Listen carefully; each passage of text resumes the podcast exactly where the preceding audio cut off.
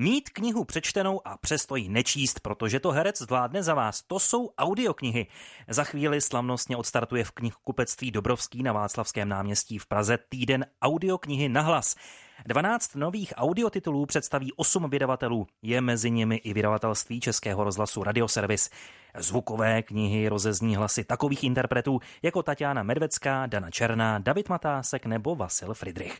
Ve vysílání teď jsou koordinátor akce a publicista, který se audioknihám věnuje Jakub Horák. Dobrý den. Dobré odpoledne. A také rozhlasový režisér Michal Bureš. Dobrý den. Dobrý den. Eh, pánové, v čem se liší texty v audioknihách od těch tištěných knih? Liší se vůbec v něčem? Můžete třeba, pane Horáku, začít Já spíš myslím, že to je dotaz na režiséra. Dobře, tak text se neliší. Kniha je kniha a audiokniha je zvuková kniha. Je to kniha, kterou čtete ušima, jak se říká v těch různých sloganech propagačních.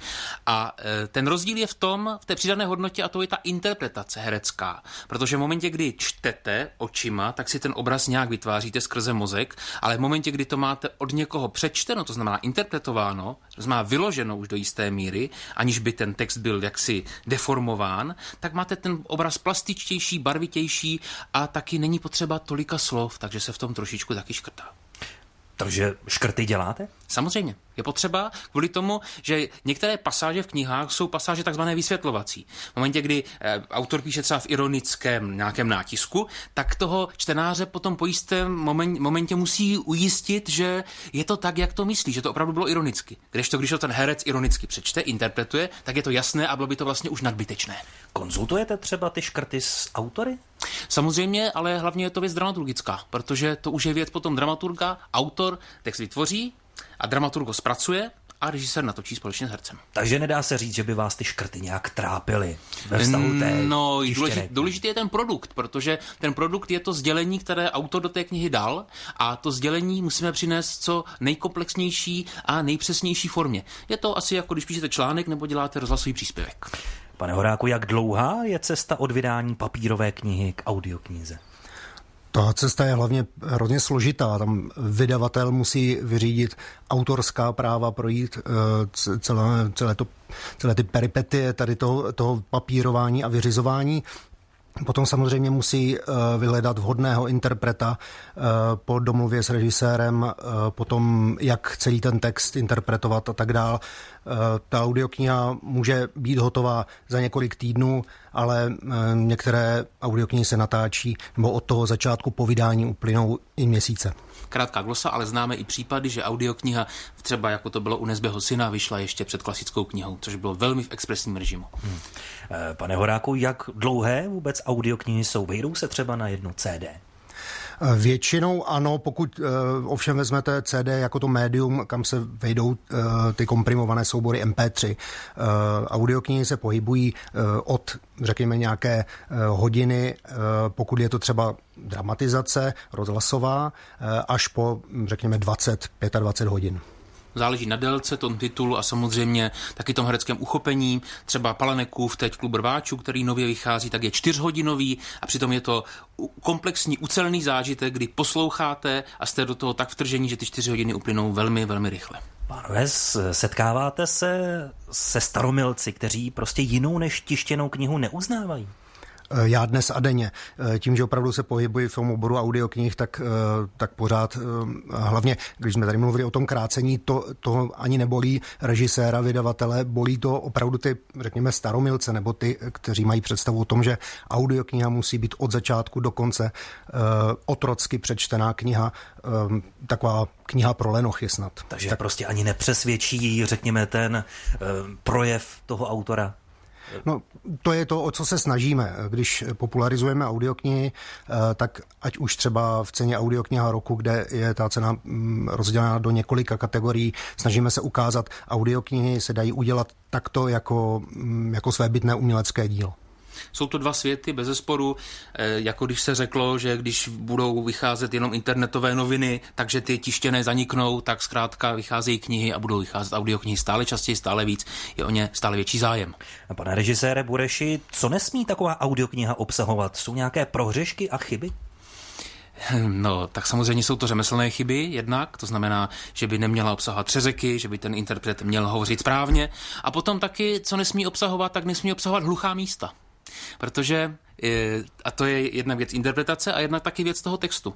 Jsou texty, které jsou vyloženě odpočinkově psané jako nějaké detektivky, které zkrátka plynou stále stejným tokem a jsou věci dynamické, jako třeba Český rozhlas plus a jeho vysílání, které musí odsýpat. No a naopak nějaké úlevy, Úlevy, úlevy neznám, ne, ne, ne, úlevy neznám. Eh, podle čeho si vybíráte herce, kteří budou ty knihy načítat? No, aby právě zvládli to tu bez té úlevy a s tím maximálním nasazením.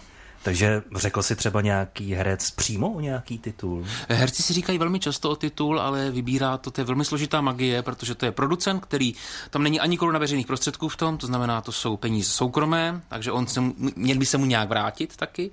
A další věc, že to opravdu musí být osobnost, která už je zralá na to, protože vemte si, že to je 300, někdy 400 stran, které interpretujete a které musí mít ale ten spát a pořád tu velkorysost toho uchopení.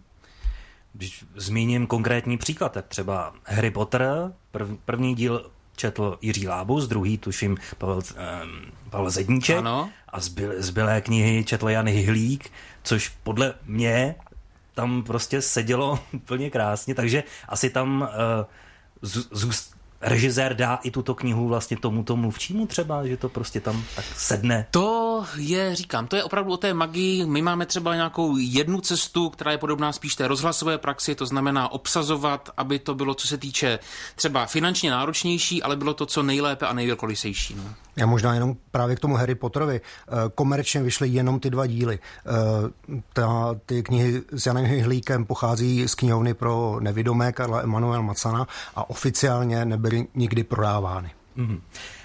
Nedeformuje herce například zkušenost s dubbingem? Máte s tím takovou zkušenost? Deformuje, ale právě proto říkám, že používáme spíš ten rozhlasový postup, tu rozhlasovou poetiku, když se jdete o ty tři patra do těch reží, tak tam se tak pracuje zkrátka.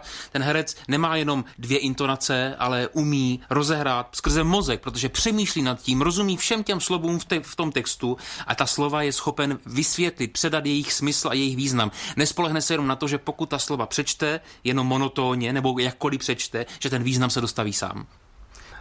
K tomu dubbingu eh, jedním, jedním z těch titulů, který dnes vychází v rámci audioknihy Nahlase i záhada na zámku Styles a ta interpretace, eh, je to Poirotovka od Agáty Kristý a ta interpretace se, eh, se zhostil Jaromír Meduna právě proto, že jako Poirot z televizního seriálu velmi dobře znám.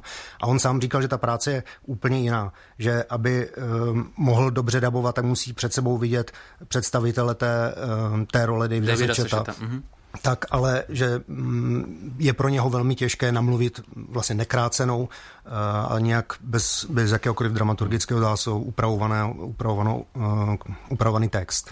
Kdo podle vašich zkušeností nejvíc poslouchá audioknihy? Proč právě lidé sáhnou po té audioknize?